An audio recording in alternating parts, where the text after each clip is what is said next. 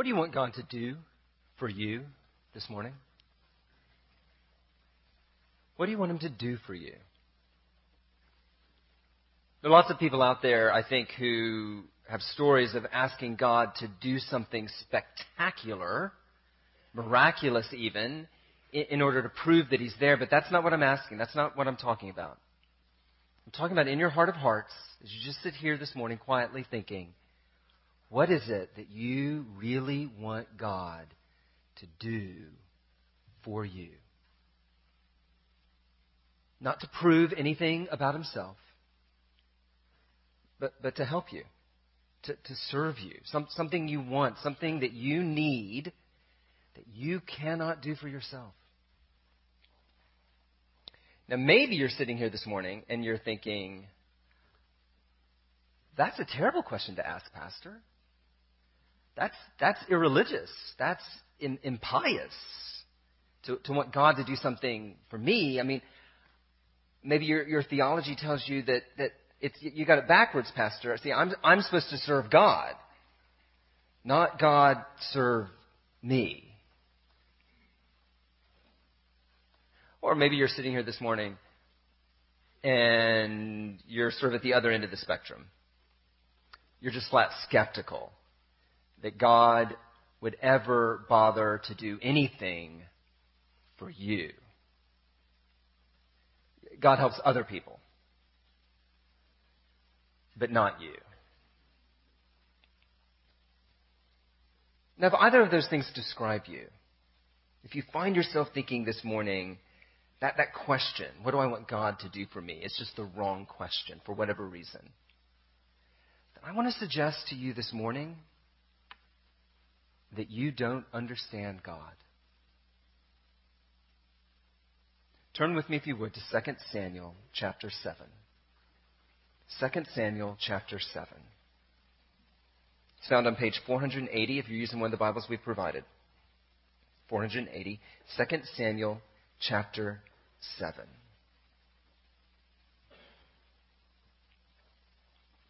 I'm going to read just the first three verses.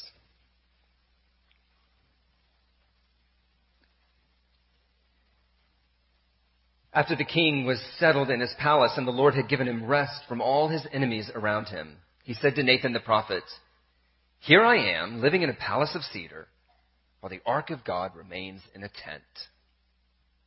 Nathan replied to the king, Whatever you have in mind, go ahead and do it, for the Lord is with you. We're not told how much time has passed since the end of 2 Samuel chapter 6 when David brought the ark of God to Jerusalem and the opening of chapter 7 where he has this conversation with the prophet Nathan.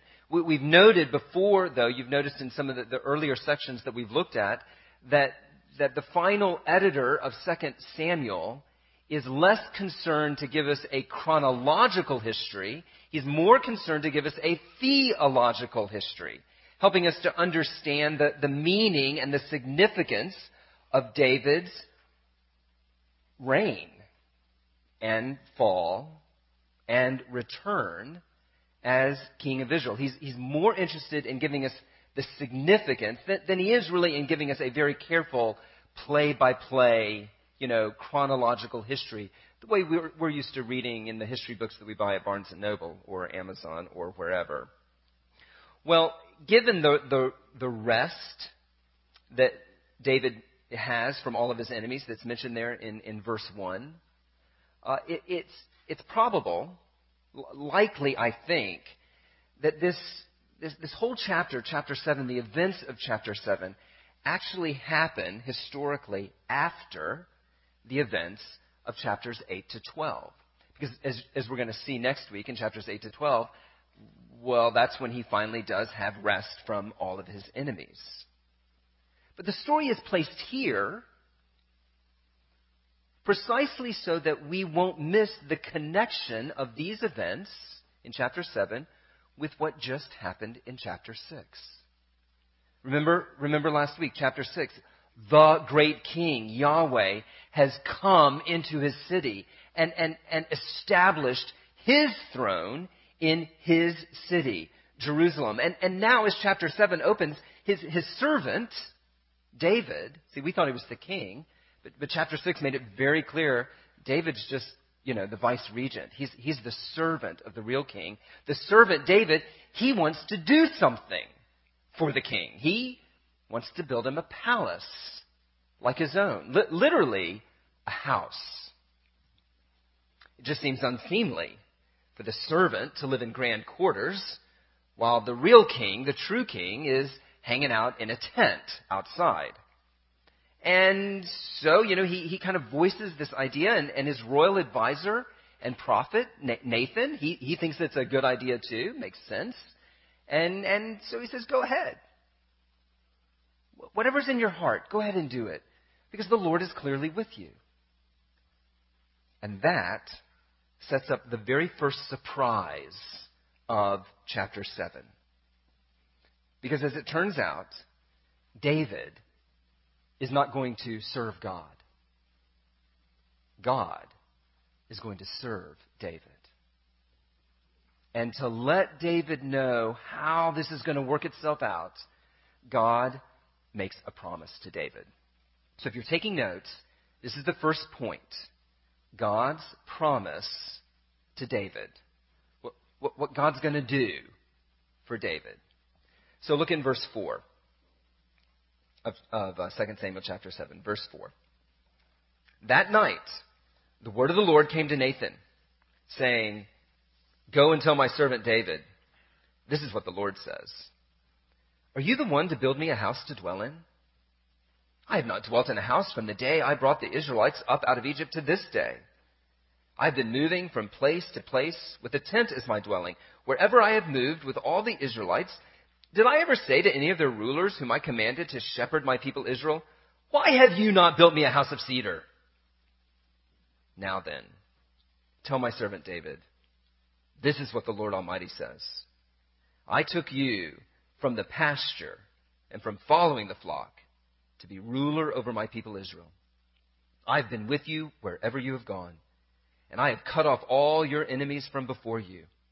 Now I will make your name great, like the names of the greatest men of the earth, and I will provide a place for my people Israel, and will plant them so that they can have a home of their own and no longer be disturbed. Wicked people will not oppress them any more as they did at the beginning, and have done ever since the time I appointed leaders over my people Israel. I will also give you rest from all your enemies. The Lord declares to you that the Lord Himself will establish a house for you. When your days are over and you rest with your fathers, I will raise up your offspring to succeed you, who will come from your own body, and I will establish His kingdom. He is the one who will build a house for my name, and I will establish the throne of His kingdom forever. I will be His father, and He will be my son. When he does wrong, I will punish him with the rod of men, with floggings inflicted by men. But my love will never be taken away from him, as I took it away from Saul, whom I removed from before you. Your house and your kingdom will endure forever before me. Your throne will be established forever. And Nathan reported to David all the words of this entire revelation. So far from building a house for God, God is going to build a house for David. Now, right away in this passage, you see the play on words. The Hebrew word for house shows up 15 times in this chapter. Sometimes it means palace, like it, like it did in verse 2. David was in his house of cedar, his, his palace. Sometimes it means temple, as it does there in, in verse 5 uh, are, are, you the one to build me a house to dwell in? Or, or verse 13, this, this son is going to come someday who will build a house for my name. After all, what is, what is a temple other than a palace for a god? That's what a temple is. But sometimes it means dynasty, as it does there in verse 11. The Lord declares to you that the Lord himself will establish a house for you. David wants to build God a temple, a house. But God says, no, you're not the one to do it. Instead, I'm going to do something for you. I'm going to make your line into a dynasty, into, into a house, and your offspring will rule over God's people forever. And just in case you're wondering, the, the word that's used there for forever means forever. Not just a long time, but always forever. Now that is quite a promise. And while the narrative has led us to expect that God is with David, when we actually step back and look at this promise, we're not really prepared for it. It's frankly outrageous. After all, we, we just saw God take the kingdom away from Saul and Saul's house. Saul was very interested in having a dynasty. God wiped it off the face of the earth. We, we know that David has been faithful, you know, so far in, in all the ways that Saul was particularly unfaithful. But we also know, I mean, it's just chapter 7, that the story isn't over yet. You know, St- Saul started off really well too. How, how do we know that, that David isn't going to, in fact, end up like Saul? Well, that's really the point of why chapter 7 comes when it does. It comes before the story is over. If you've read ahead, you know it comes before chapter 11 and David's fall with Bathsheba. So that we'll understand just what kind of promise this is and just what kind of God this is. This, this is not payment for services. This is not a reward because David, you know, gets to the end of his life and we see how faithful David is. And so God says, all right, since, since you made it to the finish line, since you were faithful, since you were obedient, I tell you what I'll do. I'll make your line the line that rules forever. No. No, no, we're, we're told about this in advance so that we'll understand exactly what kind of promise this is. This is a gift. This is grace.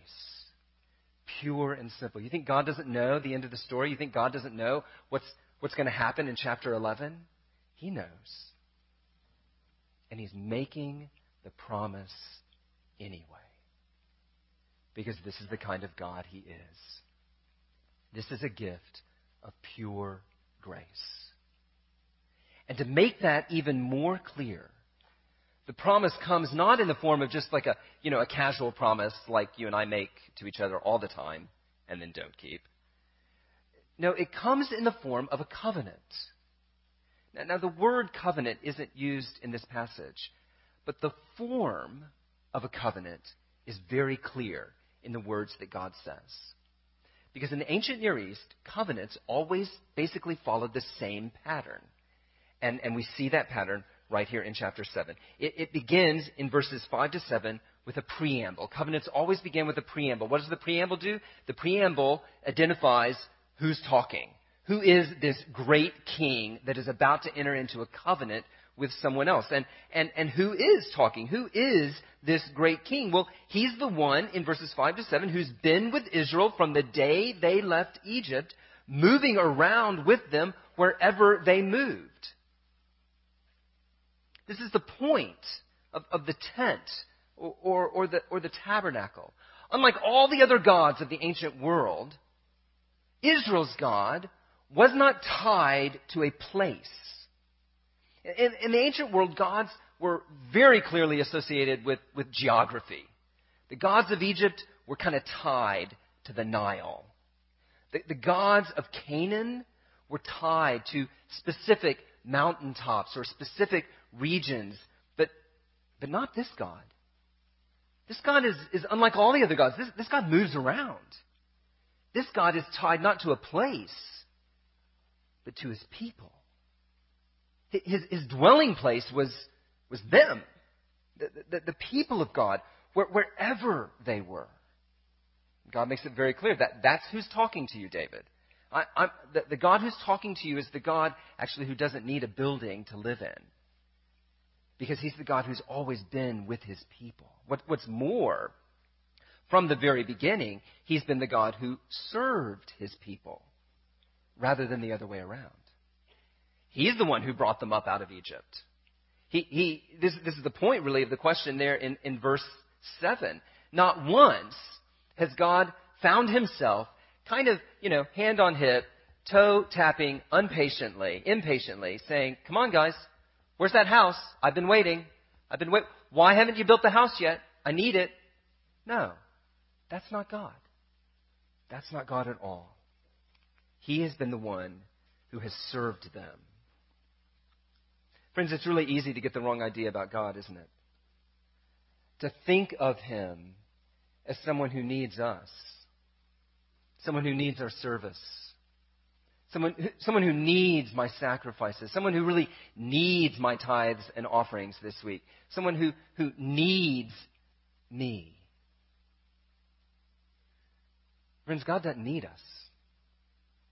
He's never needed us. We need Him.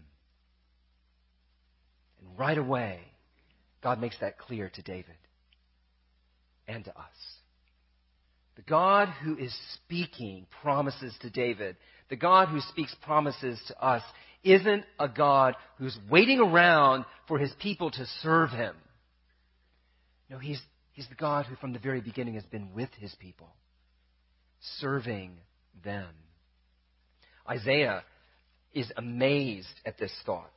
And he, he picks this theme up uh, later in Isaiah 64 when he says, since, since ancient times, no one has heard, no ear has perceived, no eye has seen any God besides you who acts on behalf of those who wait for him.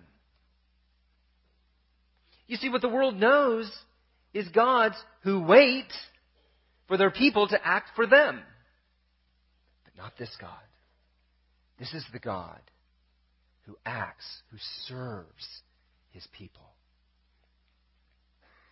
Well, that's the preamble. That's, that's who's talking. That's who's talking to David. And friends, that's who's talking to us this morning. We need to be really clear on who this God is. Not a God who needs us. No, a God who is committed to serving his people. Well, then in, in verses 8 and 9, we get what's called the historical prologue. What's, what's a historical prologue? Well, whenever a, a, a great king in the ancient Near East entered into a covenant with some lesser king, what he would always do right at the outset of the covenant is he would remind the other party just what he had already done for the other party to the covenant that, that was serving now as the basis for why we should be in a covenant, right? Basically, uh, you know, I, I've already done all this stuff for you, and therefore you're now going to enter into a covenant with me. That, that's, that's kind of the way they all worked. And we see this even in the Bible. In, in Deuteronomy chapter 20, uh, before God gives them the, the commands of the covenant, what does he do? He reminds them what he's already done. I brought you up out of Egypt. Well, here, God reminds David of what he's already done for him.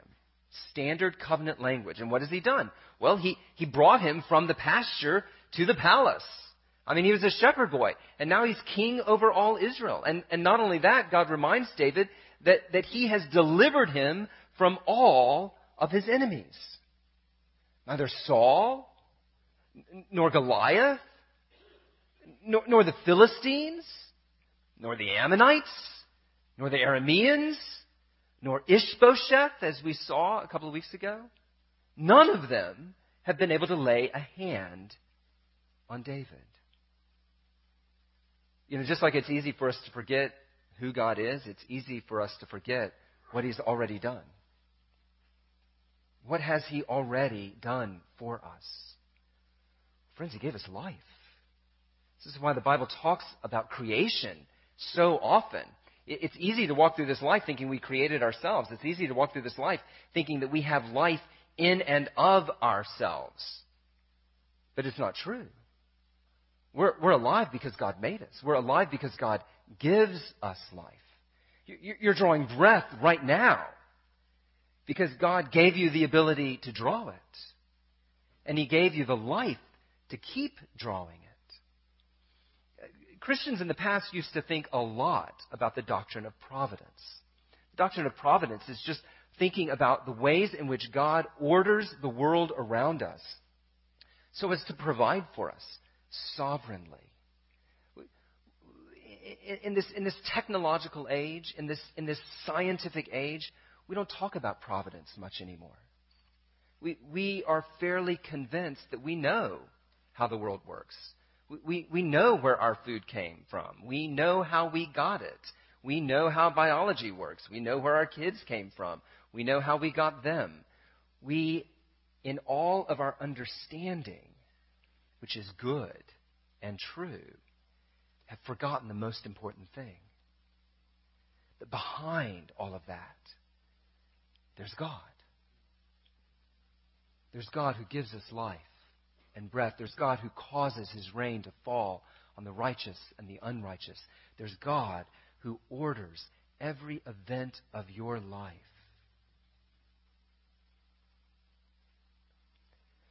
But then we get to the real surprise. Because at this point in a covenant, we've been told who's talking to us. We've been told what he's already done for us. At this point in a covenant, what we expect is the demand for obedience and loyalty. Because of what I've done for you in the past, I am telling you now that you owe me complete obedience and complete loyalty. That's the way the covenant at Sinai worked. Because I brought you up from Egypt, now obey all the words that I've given you. Have no other gods. Total loyalty, total obedience. That's the way all the other basic ancient Near Eastern covenants work between a great king and a lesser king. But instead of saying that, we get this surprise. Verse 9. God says, Since I've done all this for you already, now, now I'm going to do even more. Now I'm going to do even more. Where, where's the demand for obedience? Where, where, the, where the rules? Where are the stipulations? Where's the law? Friends, this is a covenant of grace. And he lays out this, this more that he's going to do. He lays it out in general terms in verses 9 to 11. And then he lays it out very specifically in verses 11 to 16. And that was also very typical of covenants general and then specific. So, general, general headline David, I am going to make you great. And through you, I am going to give rest to your people. There's, there's the general headline. Fine print, the specifics. I'm going to do this by establishing your dynasty. Your offspring will build a temple for my name. Your offspring will reign on the throne of the kingdom forever. And unlike Saul, I'm never going to take my love away from your offspring. Your offspring will be my son, and I will be his father. This is why in ancient Israel the kings were known as sons of God.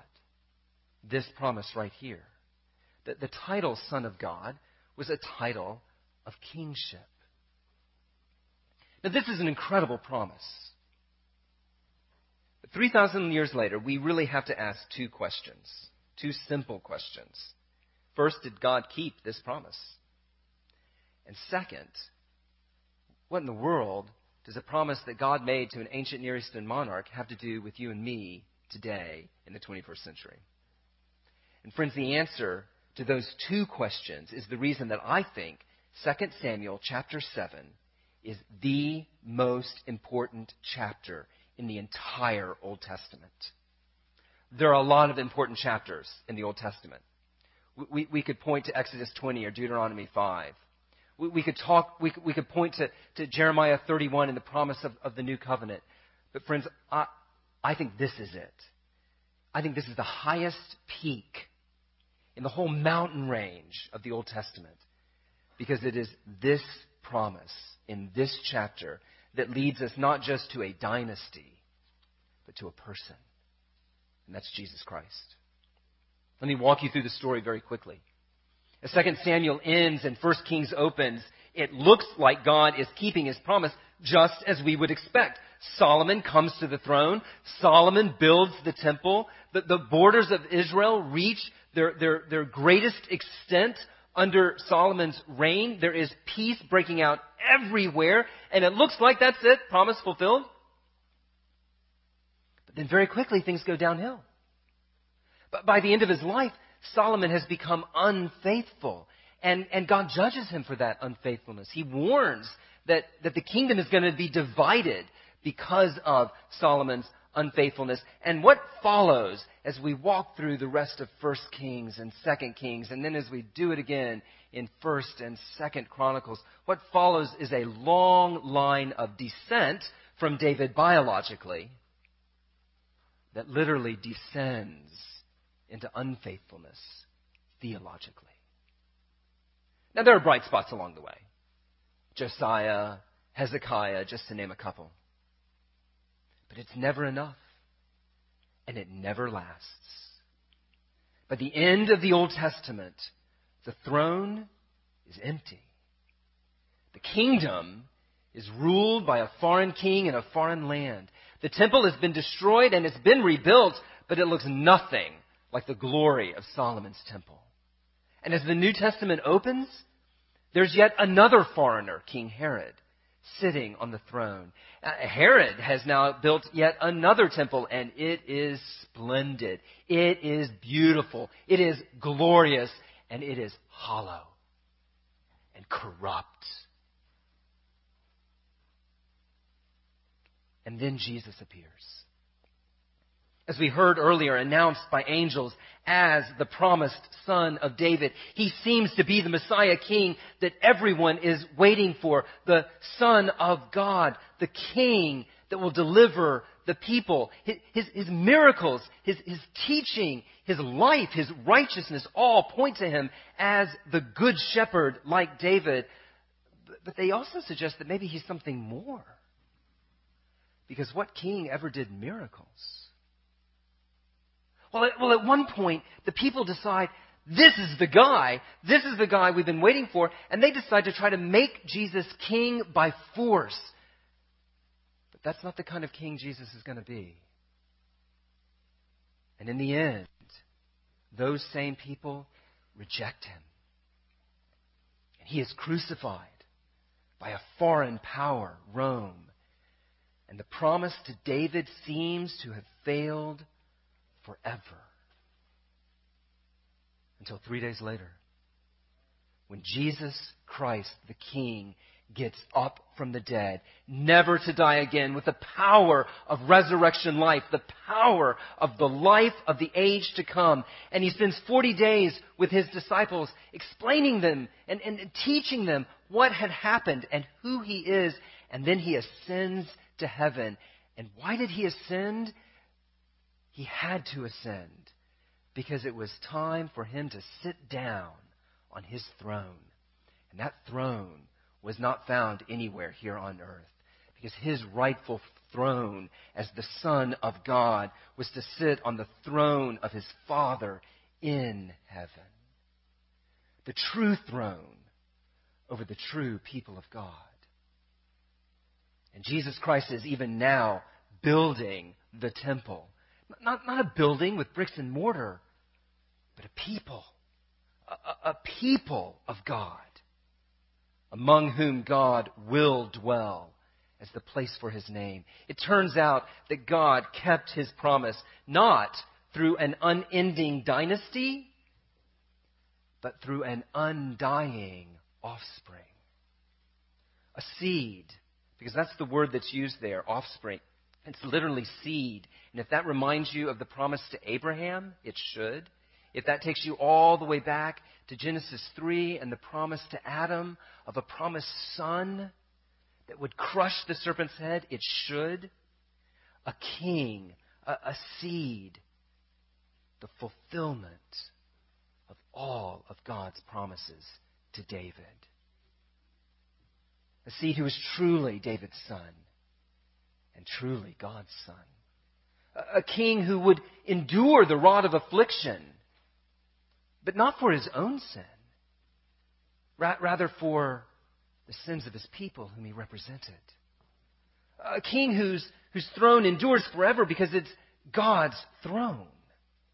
And God himself, God the Son, sits on it eternally. Friends, this is why God's promise to David matters to us. It's, it, it's, it's why God made the promise in the first place. Why, why did God give this promise to David? He, he, did it. He did it out of love. Love for David, love for the Son, love for his people. Look, look back at verse 10. And I will provide a place for my people Israel, and will plant them, so they can have a home of their own and no longer be disturbed. Wicked people will not oppress them anymore, as they did at the beginning and have done ever since the time I appointed leaders over my people Israel. The purpose for making the house of David great was to provide rest for God's people, to, to deliver them from their enemies, to give them, the, to give them a home. Now, David did this in part. Solomon did it in part. But friends, ultimately, Jesus has done it. On the cross, he delivered his people from their greatest enemies. He gave us rest from our greatest enemy, sin and death. And, and, he did it by dying for us. And so conquering death once for all. And friends, when Jesus got up from the dead, he did so, he, he, he told us this. He did so that he could go and prepare a home for us. Not, not real estate in Palestine, but a new heaven and a new earth. A home, it turns out, that, that is nothing less than the presence of God Himself. David wanted to build a home for God. Jesus is building that home. Jesus is building a temple in which God Himself will dwell. And that temple is God's people. That temple is, is the new Jerusalem of all of those who are included in Christ. Where is our home? God's presence. Where is God's home? God's people.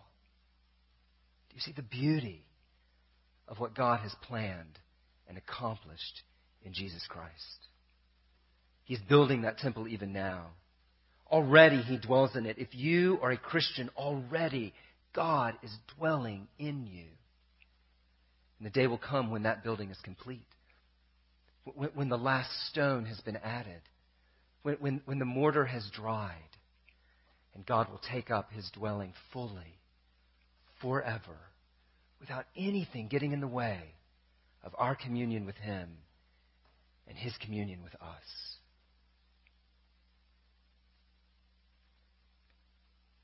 If you're here this morning and you're not a Christian, I, I don't know what you think Christianity offers. Friends, this is what we hold out to you. This is what we offer. Eternally being with God. Eternal joy in the presence of God. And God in your presence. And we offer it to you on the basis not of anything you've done, but on the basis of everything that Jesus Christ has already done if, if you will but turn away from your sins and put your faith in this King, this Good Shepherd, friends, this can be your reality now. And it can be your future forever. I'd love to talk to you about that. I'd love to explore with you what it might mean to be in the presence of God without fear what it might mean to begin to experience that now and to know that it's yours forever. I'm going to be standing at the door in the back. I'd love for you to just come talk to me. There'll be people down front that you can talk to afterwards. Most of all, I want to encourage you to talk to God about this. To talk to God about whether or not it's time for you to come home, to come out of your self imposed exile, and through Jesus Christ to be brought back into God's presence. This is what God promised David. This is what he accomplished in Jesus. And it is on this promise that our salvation hangs. Now, now, if you are already a Christian, if you are in Christ, understand that this is a promise for you. God has promised that you will be with Him forever, that you will be His temple, and He will dwell in that temple. How can you be certain that God will keep that promise? How can you be certain that you are included in that temple that the Son is building? Christian, your assurance does not come from your feelings. Your assurance that you're a part of that temple does not come from the fact that, you know, right now you happen to feel God's love for you. No, your assurance comes from your certainty of God's love for Christ. Because this promise is fulfilled in Christ. And if you're a Christian, you're in Him. You see, for, for God's promise to you to fail, well, then His love for Christ would have to fail. For God's promise to you to fail, well, well then God's commitment to glorify His Son must fail. God's throne itself must fail, for that is the throne that Jesus sits on. Christian, your security, your assurance rests secure finally because it rests in the love of God the Father for God the Son and His commitment to keep all of His promises to His Son and in His Son. This is a love that has been from all eternity past, and it is a love that will go on for all eternity future. So, Christian, do not flatter yourself that God keeps his promises to you because of your faithfulness. He does not. But do not fear that he will abandon his promise to you because of your sin. He cannot. It is Christ's faithfulness that won your pardon. And it is God's love for Christ that keeps you secure. So put aside your guilty fears and stand in this promise. Rest secure of God's love for the Son and your inclusion in Him. How do we respond to this? How do we respond to this extraordinary promise? I think we should respond the way David did. Which brings me to the second point of, of this chapter. We've, we've looked at God's promise to David. I, I want us to look second at David's request of God. David's request of God. And that begins in verse 18 and goes to the end of the chapter. Then King David went in and sat before the Lord. And he said, Who am I, O sovereign Lord, and what is my family? That you have brought me this far. And as if this were not enough in your sight, O sovereign Lord, you have also spoken about the future of the house of your servant. Is this your usual way of dealing with man, O sovereign Lord? What more can David say to you? For you know your servant, O sovereign Lord. For the sake of your word and according to your will, you have done this great thing and made it known to your servant. How great you are, O sovereign Lord. There is no one like you, and there is no God but you, as we have heard with our own ears. And who is like your people Israel, the one nation on earth that God went out to redeem as a people for himself and to, and to make a name for himself and to perform great and awesome wonders by driving out nations and their gods from before your people, whom you redeemed from Egypt. You have established your people, Israel, as your very own forever. And you, O Lord, have become their God. And now, Lord God, keep forever the promise you have made concerning your servant and his house. Do as you promised, so that your name will be great forever. Then men will say, The Lord Almighty is God over Israel, and the house of your servant David will be established before you. O Lord Almighty, God of Israel, you have revealed this to your servant, saying, I will build a house for you. So your servant has found courage to offer you this prayer. O sovereign Lord, you are God. your words are trustworthy, and you have promised these good things to your servant. Now, be pleased to bless the house of your servant, that it may continue forever in your sight. For you, O sovereign Lord, have spoken, and with your blessing, the house of your servant will be blessed forever. It's an extraordinary prayer. On the one hand, David's response is exactly what we'd expect. He's humbled by God's generosity. He's overwhelmed by God's grace. He acknowledges how unusual this is. And I mean, he's lived in the day when, when there are prophets, right? When, when God is regularly sending his word. And even in that sort of context, David is saying, whoa, this has not happened before. This is new. This is way unusual. And he acknowledges too that it's, that it's nothing about himself, it's nothing about his family that has led God to make this promise. But is simply for the sake of God's own will and God's own pleasure. God decided, God said it, there it is. But then we get the surprise, because see, the second half of the chapter has a surprise as well. Humility we get, because this is an amazing promise. But beginning in verse 22, David begins to praise God for his greatness, for his power, for his, his redeeming love for, for Israel. And, you know, we get that too. We understand, wow, God has done this amazing thing. I'm humbled, and now I need to praise him. But then the real surprise comes in verse 25, where basically David says, since you're this kind of God, since you've done all the things that you've done, and now since you've said what you've said and made the kind of promise that you've made, do it. That's what David says. Do it. Keep your promise, God. Do what you've said you're going to do. And I don't know about you, but at that point, as I was reading along, I had to go back and read it again. Is that really what David said?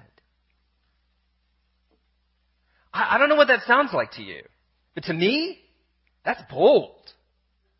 That is bold. If David had said, God, you're so great and I'm so humbled and you really shouldn't have. Sh- I'm, I'm not worthy. And, and I understand if you change your mind someday. Okay, that we'd understand. That sounds like us. Right? There's a lot of humility in that, and there's a little bit of pride. But we get that. Or, if David had said, God, since you've promised to make my name great, I want to know that you're really going to do it.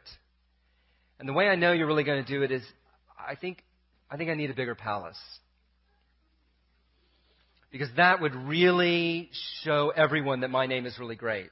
And I'd know you're really committed to this. And a stronger army. And I think I need a few more advisors.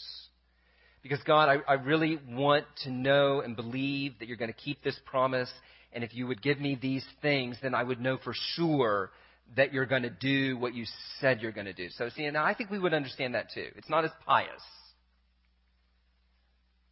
We're not as impressed with it. But we understand the temptation to test God, to see if He really meant what He said, and to, and to begin to set up some, some intermediate things that he needs to do first, so we're sure he's going to do the really big thing. But see, David neither tests God, nor does he brush him off with false modesty and pride. Instead, he humbly acknowledges that he does not deserve this grace. And then he boldly says, All right, then, since you promised, I didn't make you promise, I didn't ask for it, you did it, God, you promised, do it do it. Humble boldness. Friends, that's what faith is. Faith is humble boldness with God. Faith takes its stand humbly. It doesn't in any way depend on, on what it brings to the table. Faith knows that it doesn't bring anything to the table. Faith knows that anything good that we receive from God, we receive by grace. We don't receive it because of our good deeds. We don't receive it because of our wise decisions. We, we don't d- receive it because really of anything we've done. We receive good from God. We receive His grace simply because He decides to give it to us. His will, His pleasure, He does it. And that humbles us.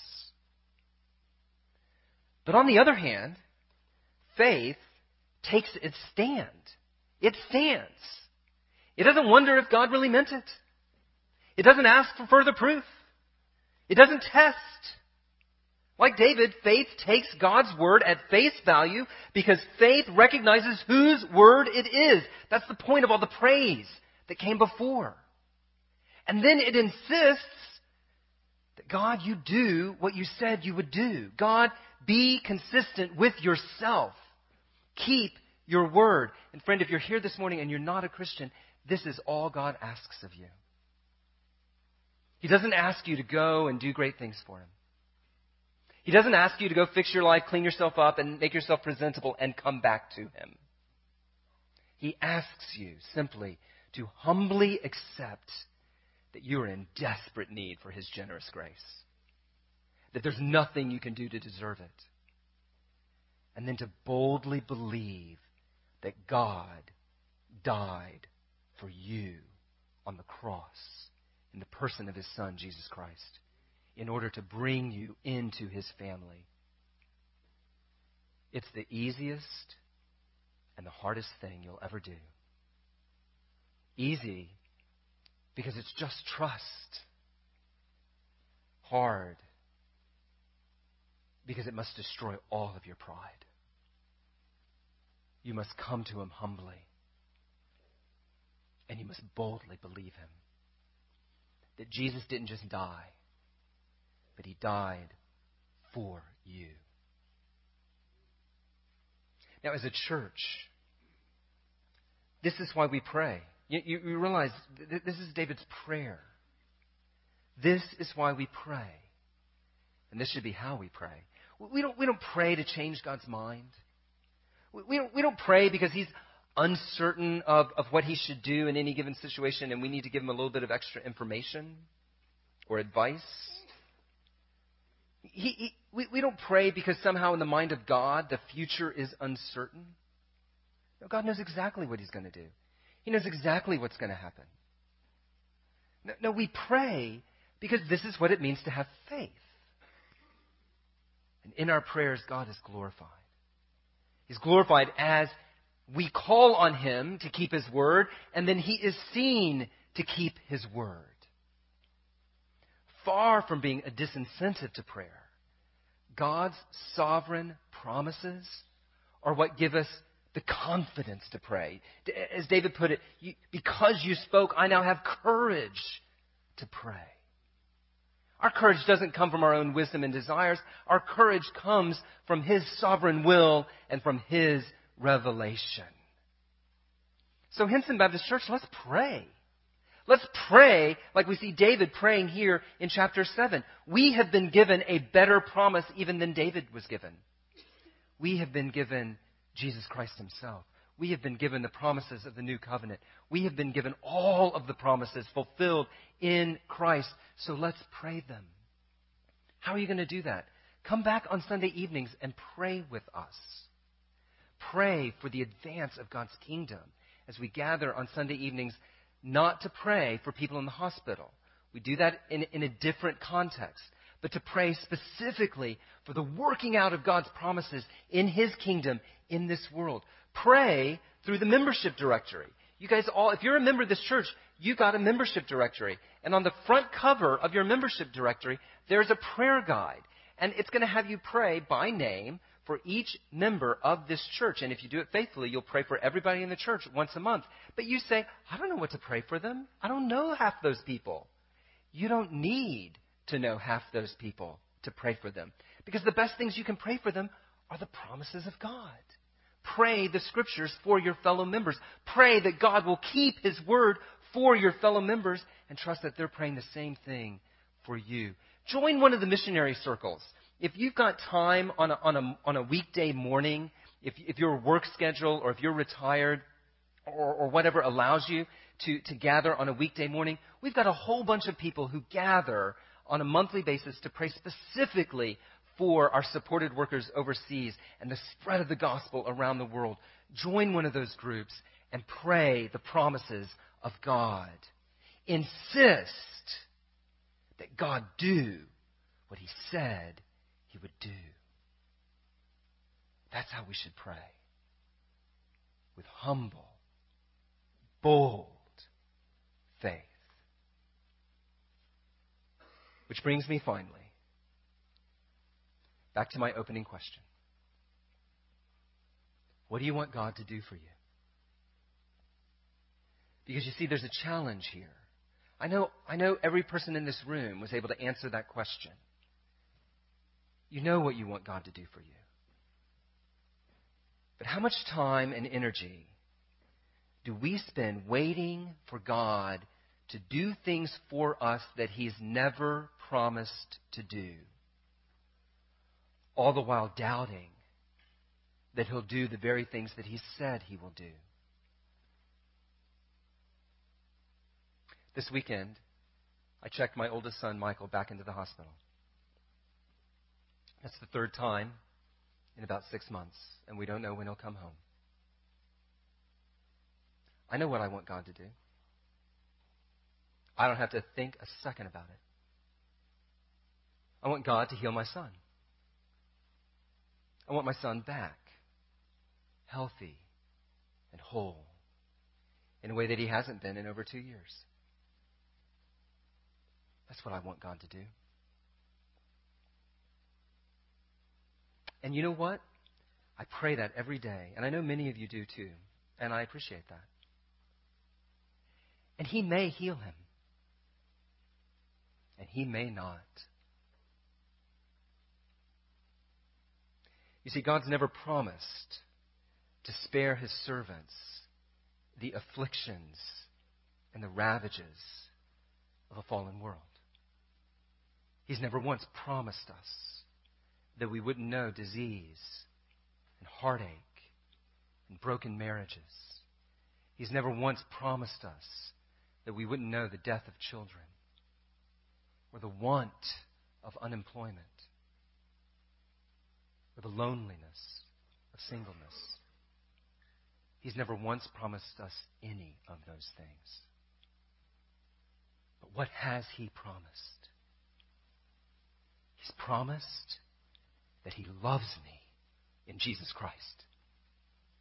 He's promised that He will not lead me into trials that are too much to bear. And He has promised that He will not forsake me. Are you like me?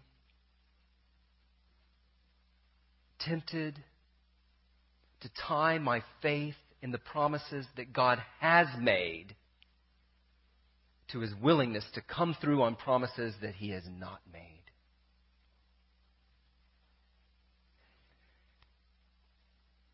Friends, that's not faith. We never, ever, ever get past the faith that we began with. Faith humbly acknowledges that I don't deserve anything. I don't deserve a well son. We don't deserve healthy marriages. We don't deserve happy kids. We don't deserve lives of ease and comfort. Faith acknowledges that we don't deserve anything. But then it boldly takes its stand on what God has said. This trial is not too great. This trial does not mean that God doesn't love me or my family. This trial is actually evidence that He is with me and His strength is, is, is sufficient. And so I only ask of you, Christian, what I ask of myself. What do you want God to do for you that He hasn't already done?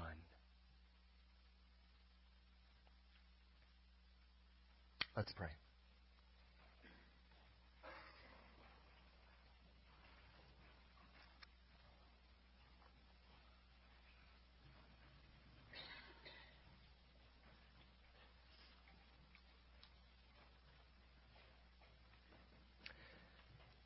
Father, who are we that you would include us in such great promises as you gave to your servant David, as you fulfilled in your Son, Jesus Christ? Who are we that we would be allowed to participate in your grace? Father, we pray that you would make us people of faith, that we would be men and women who hear your word. And because we know who you are, believe your word and humbly, boldly take our stand on that word. Father, we pray that as we go through this week ahead, uncertain as it is, with, with, with, trials that are many and various, Father, we pray that we would again and again remember that all of your promises are yes and amen in Jesus Christ. And that if we are in Him, then those promises are ours. And may that be enough. And because of that, may your name be seen to be great in our lives and in our congregation. And we pray this in Christ's name. Amen.